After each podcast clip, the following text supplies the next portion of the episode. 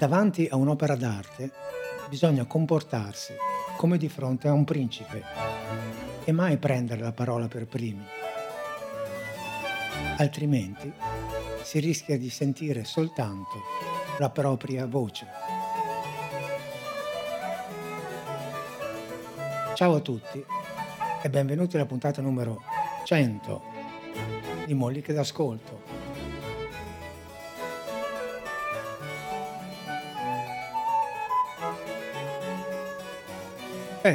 Siamo arrivati alla puntata numero 100. Eh, incredibile, se, se, penso a questa, questa avventura iniziata più o meno due anni fa, anzi due anni fa esattamente, non avrei mai pensato di arrivare a, alla mollica numero 100.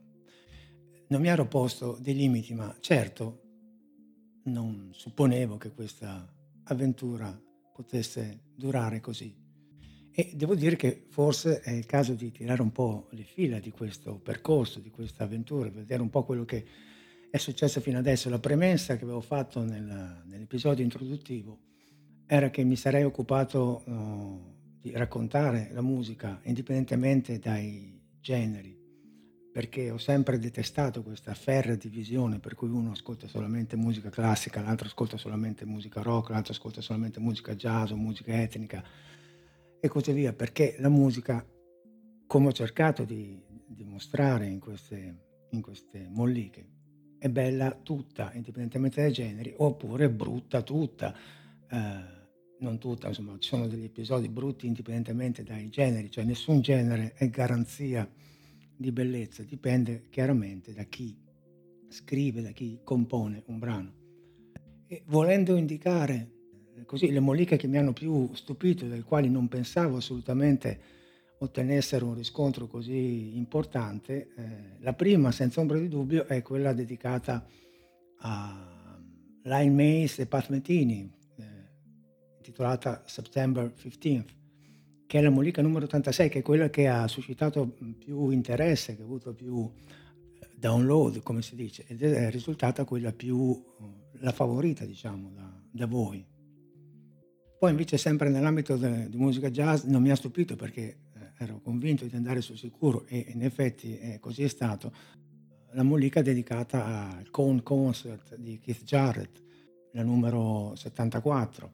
Invece mi ha sorpreso favorevolmente quella che si riferiva a John Coltrane, alla sua versione di My Favorite Things, che è stata il numero 73. Non avrei mai pensato che potesse ottenere un riscontro così eh, positivo perché pensavo che il brano fosse comunque, nonostante fosse un brano conosciuto, questa versione è abbastanza lunga articolata, estremamente interessante, ma magari pensavo che risultasse un po' ostica.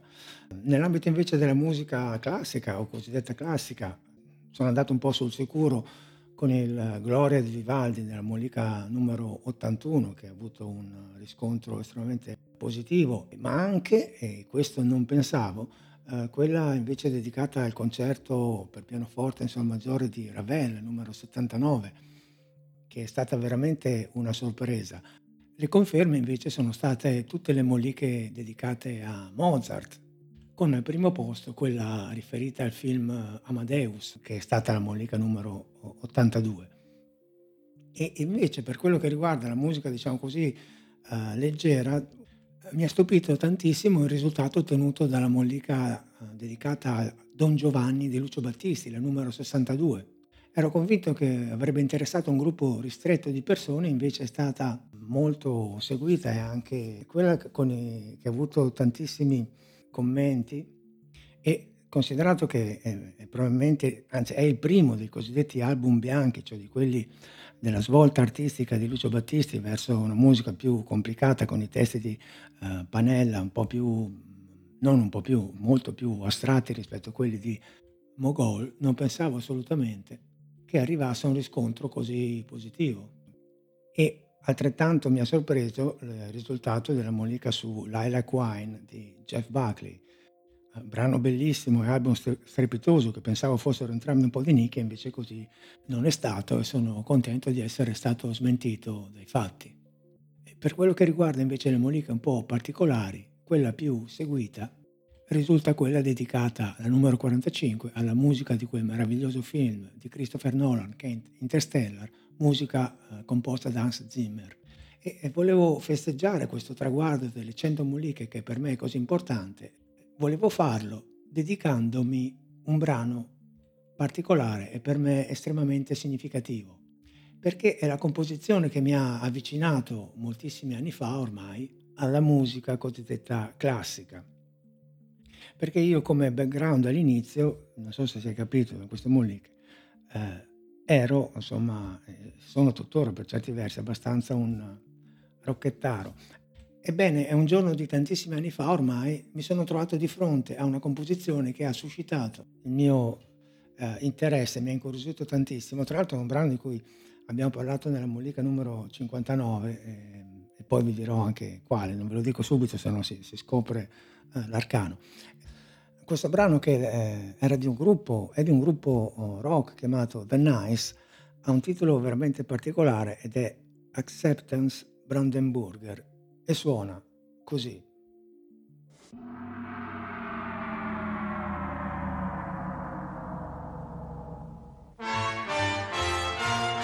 Ecco già questa sonorità questa orchestra classica mi aveva sorpreso perché mi aspettavo un brano rock, perché il gruppo è un gruppo rock, era un gruppo rock. Poi parte questo così ritmo suonato con l'organo abbastanza intrigante, ma la sorpresa è stata qua.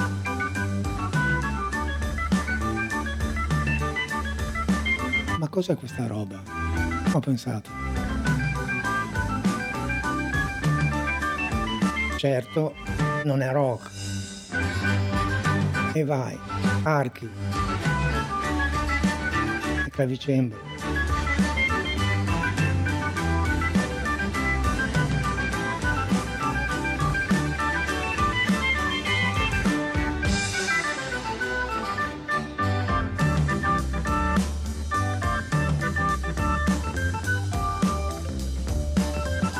Diciamo che qua il brano riprende dei canoni un po' più classici, scusate il gioco di parole, riguardo alla musica rock, nel senso che c'è questo solo di tastiere, di questo di organo, scusate, di questo tastierista meraviglioso che era Keith Emerson, scomparso uh, recentemente.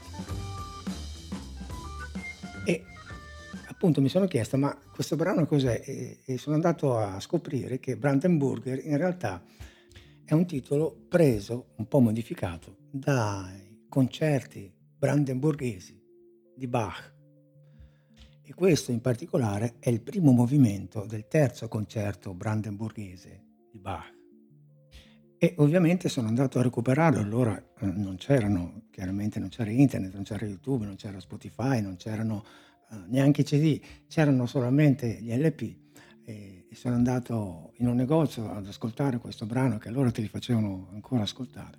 E ho comprato eh, tutti i sei concerti brandeburghesi di Bach, questi meravigliosi brani eh, e soprattutto il terzo sono stati il mio, diciamo così, viatico eh, verso la musica cosiddetta classica, che poi è diventata una delle mie passioni musicali più importanti, insieme anche a altre, ma insomma poi c'è stato tutto un, un percorso di studi eh, accademici, eh, regolari, con tanto di conservatori, eccetera, eccetera, eccetera, ma questo non è eh, importante. Diciamo che l'inizio di questa passione è stato eh, causato dall'ascolto di questo brano. Ecco, scusate se mi sono un po' intrattenuto in cose e ricordi personali che comunque adesso tralasciamo, e, e cerchiamo di addentrarci un po' in questa, in questa composizione. Dunque, i, i concerti brandeburghesi che cosa sono? Intanto il loro sottotitolo, se così si può dire, è eh, quello di Six concerts avec plusieurs instruments, cioè sei concerti a strumenti eh, misti, diciamo. E questo è tratto da una dedica che Johann Sebastian Bach ha scritto in francese nel 1721, perché allora si usava così, eh, scritti al Margravio di Brandeburgo e la dedica era Monsignore, poiché ho avuto la fortuna un paio di anni fa di farmi sentire da vostra altezza reale, in virtù dei vostri ordini, e come ho poi notato che vi piacevano i piccoli talenti che il cielo mi ha dato per la musica, vi dedico questi sei concerti.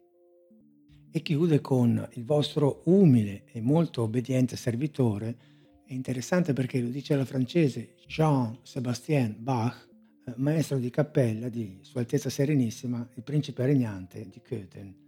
E la data appunto è quella del marzo del 1700 come dicevo prima in francese perché il protocollo corretto di corte prevede, prevedeva l'uso di questa lingua. In pratica Bach, che era un, veramente una persona estremamente intelligente e anche pratica, aveva già un lavoro in quel periodo uh, a Köthen ed era il Kapellmeister, per cui un ruolo abbastanza importante, ma non sapendo, eh, essendo musicista, sapendo che il vento cambiava uh, molto spesso direzione, cercava di tutelarsi e di ingraziarsi appunto il margravio di Brandeburgo eh, nella speranza che questo un giorno potesse magari assumerlo e dargli uno stipendio eh, più elevato rispetto a quello che già prendeva. E cosa è successo?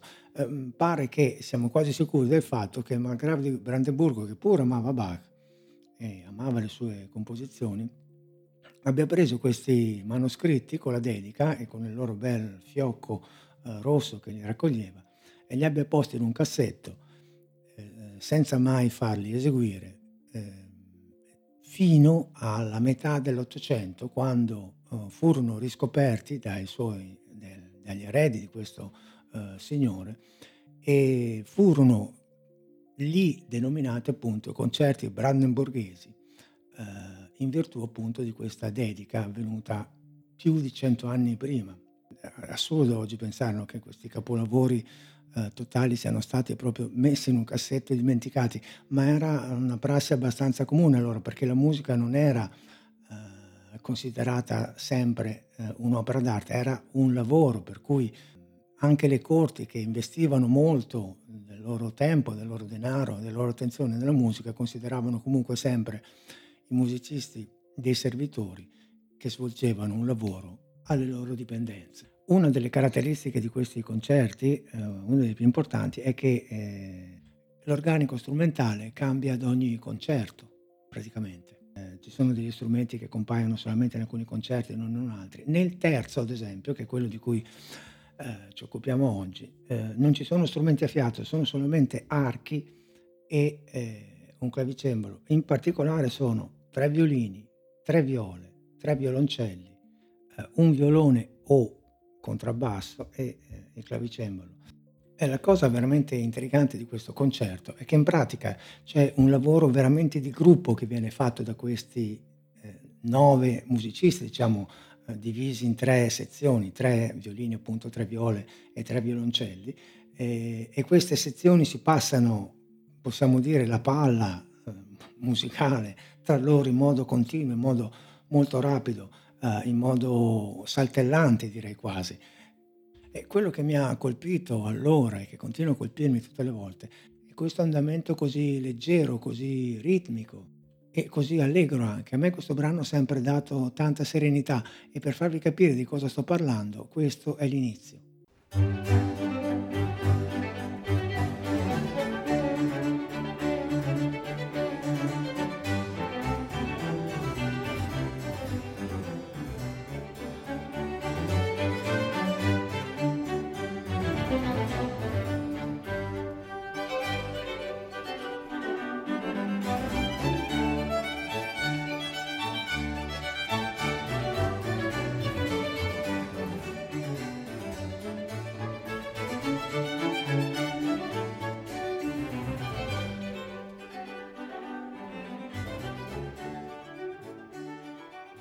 Ecco, è abbastanza autoesplicativo, un andamento ritmico molto movimentato, l'atmosfera è, è gioiosa, è, è, leggera, ma in realtà eh, proviamo ad andare un po' a, a vedere come è fatto questo, questo brano, per, quali sono le sue caratteristiche principali. Intanto avete potuto notare come all'inizio ci sia eh, una frase composta di, di quattro parti che tutti gli strumenti eseguono, una, che dapprima scende, poi sale, poi riscende e poi risale. E poi a un certo punto gli strumenti si eh, dividono e comincia questo gioco praticamente di quasi queste parti che si rincorrono, che si passano appunto uh, la palla, prima uh, i violini, poi le viole e successivamente i violoncelli. Proviamo uh, ad ascoltare questo inizio e cercherò di indicarvi i punti salienti. La prima frase scende, ecco, qua sale, qua riscende e qua risale. Poi gli strumenti si dividono, qua sentite la diversità. Violini.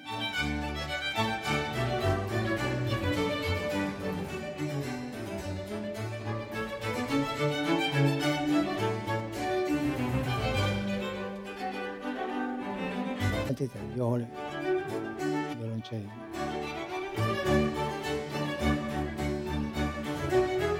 È un continuo gioco di passaggio tra le varie sezioni. E ascoltate questi spunti melodici che vengono continuamente rimbalzati tra una sezione e l'altra.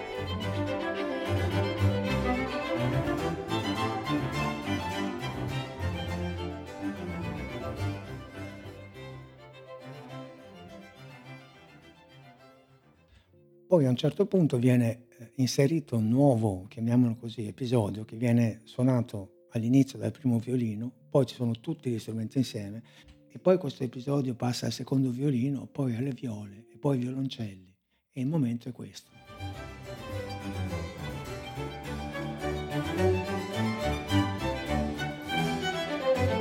Eccolo qua. Questo.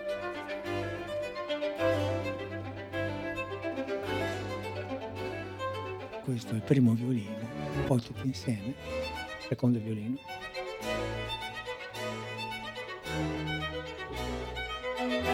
Poi di nuovo tutti insieme. Poi sentite come la stessa frase viene passata a questo punto. Viola. Altra viola. Il violoncello.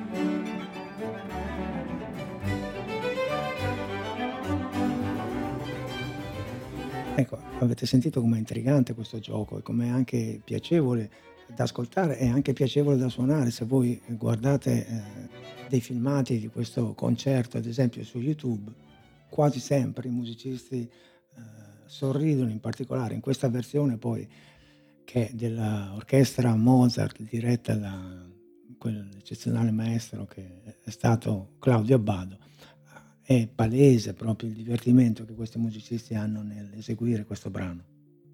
Ecco, un altro momento estremamente interessante lo abbiamo quando praticamente viene riproposto il tema iniziale con un secondo, uh, una seconda melodia che fa da controcanto, una melodia che tendenzialmente è ascendente e questo crea un incastro di linee melodiche veramente eh, intrigante. Ecco, sentite qua. Questa melodia che sale ancora.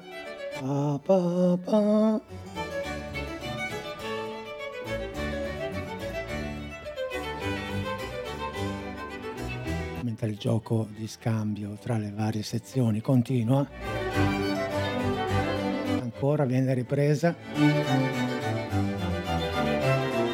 sentite quando poi tutti suonano insieme, che impatto che c'è, no?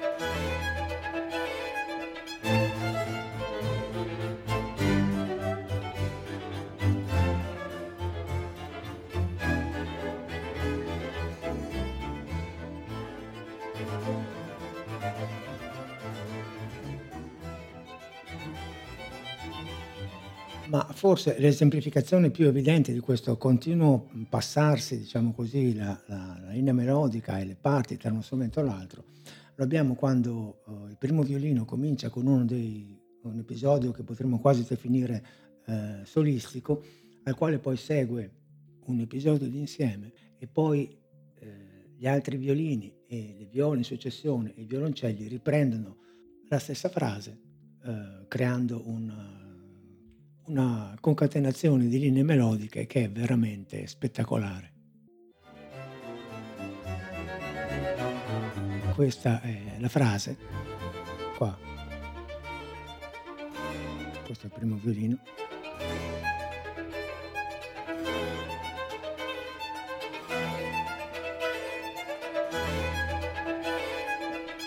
Poi segue l'insieme.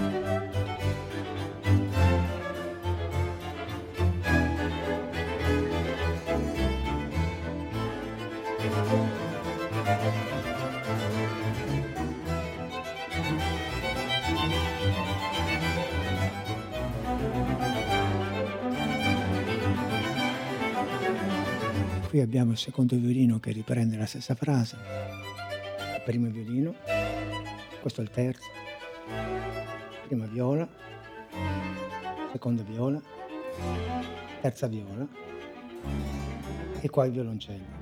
Spettacolare.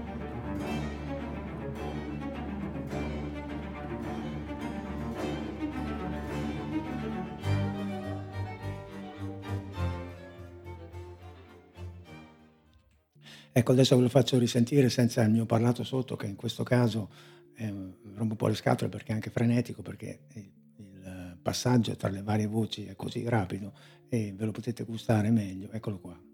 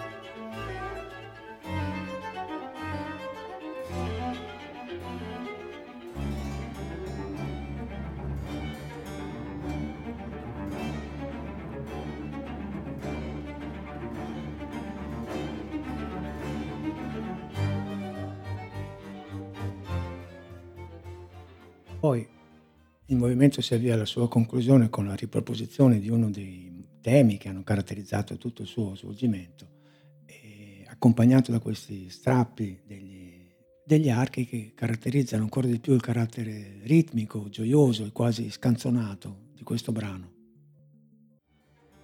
Questa è la fine della frase dei violoncelli di prima. Con questo crescendo ed eccolo qua. Accenti.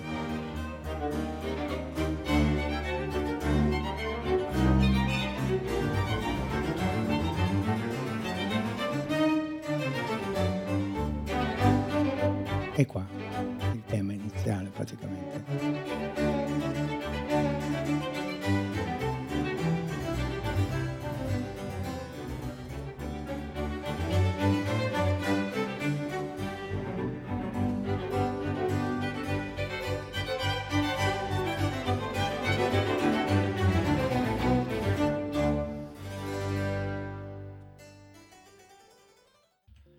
Un'ulteriore caratteristica di questo concerto è che in pratica Bach non ha scritto il secondo movimento. Cioè, sapete che, ehm, in genere i concerti sono fatti constano di 3 movimenti, ehm, 2 movimenti diciamo così veloci, il primo e il terzo, e il secondo che in genere è un adagio. Ecco, Bach praticamente in questo concerto non ha scritto il secondo movimento, ma ha dato solo un'indicazione di adagio e ha, praticamente è scritto semplicemente due accordi che servono di raccordo, scusate il gioco di parole, tra i due movimenti che sono entrambi, eh, tra il primo e il terzo, che sono entrambi eh, allegri, cioè veloci, e tra l'altro sono anche nella stessa tonalità che quello di Sol maggiore. E, ehm, per anni i musicologi sono un po' uh, spaccati la testa su questo fatto, cercando di capire um, che cosa volesse in realtà Bach e molto probabilmente um, si è arrivato al punto uh, di pensare che questa parte dovesse essere lasciata molto probabilmente all'improvvisazione di uno strumento che poteva essere il clavicembalo oppure eh, il primo violino, eh, che improvvisasse appunto su questi due accordi per creare un momento di eh, stasi tra questi due movimenti così eh, allegri e vivaci. E questo a ulteriore dimostrazione di come anche nella musica cosiddetta classica, qua siamo in realtà nel periodo barocco, eh, l'improvvisazione fosse un momento estremamente importante, come abbiamo già visto parecchie volte, e non è eh, semplicemente una caratteristica della musica jazz, ma fa parte anche della nostra cultura. Poi purtroppo è andata persa, come abbiamo già detto, un po' questa cosa nell'Ottocento e poi nel Novecento, praticamente quasi del tutto, però in questo caso l'improvvisazione è fondamentale, perché altrimenti in questo secondo movimento non ci sarebbe praticamente nulla.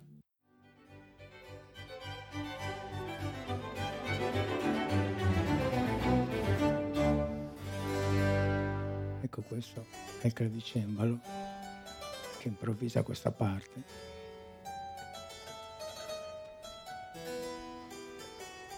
Che prelude al terzo movimento che è pirotecnico e partirà, come vedremo, subito a mille.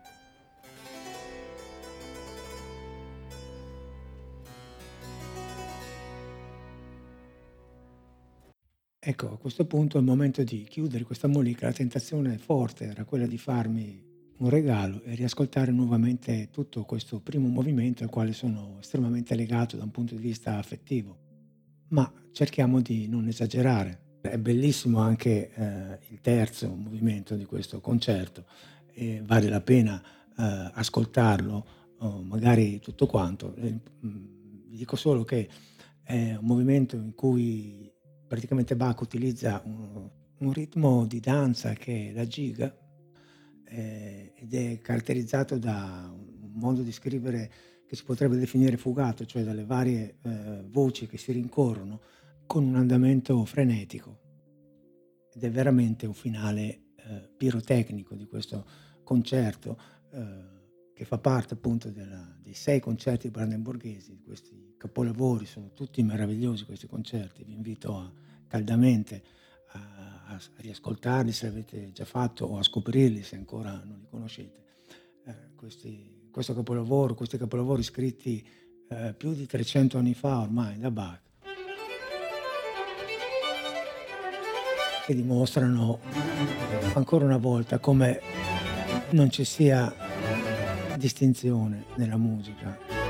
L'unica distinzione è quella tra la musica bella e quella brutta.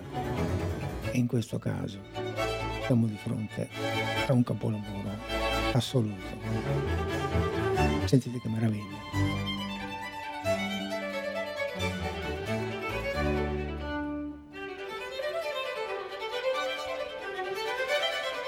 Sentite come le varie sezioni si passano, si rincorrono con queste melodie e sono un concerto d'insieme praticamente, ci sono solamente due piccolissimi interventi solisti, ma questo movimento è un movimento del tutto d'insieme.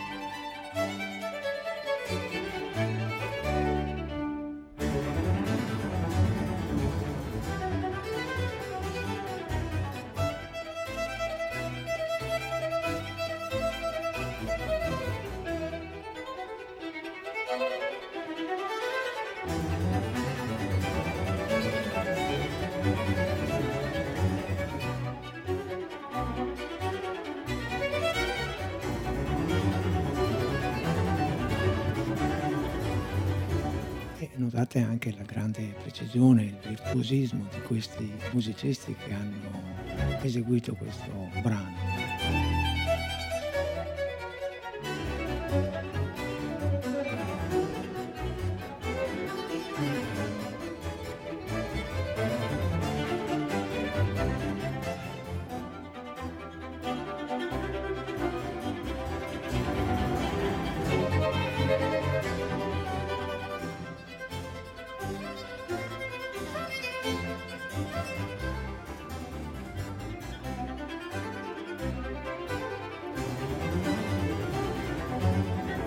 Visto che ho iniziato questa mollica così, questa centesima mollica con una frase sulla musica del filosofo Arthur Schopenhauer, volevo chiudere con un'altra sua frase estremamente significativa e molto, molto attuale, soprattutto se la riferiamo ai tempi in cui stiamo vivendo.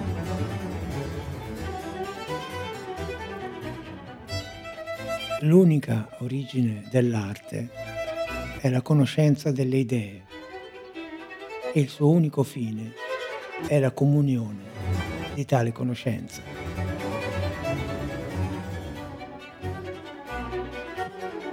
Detto questo, buon anno a tutti e al solito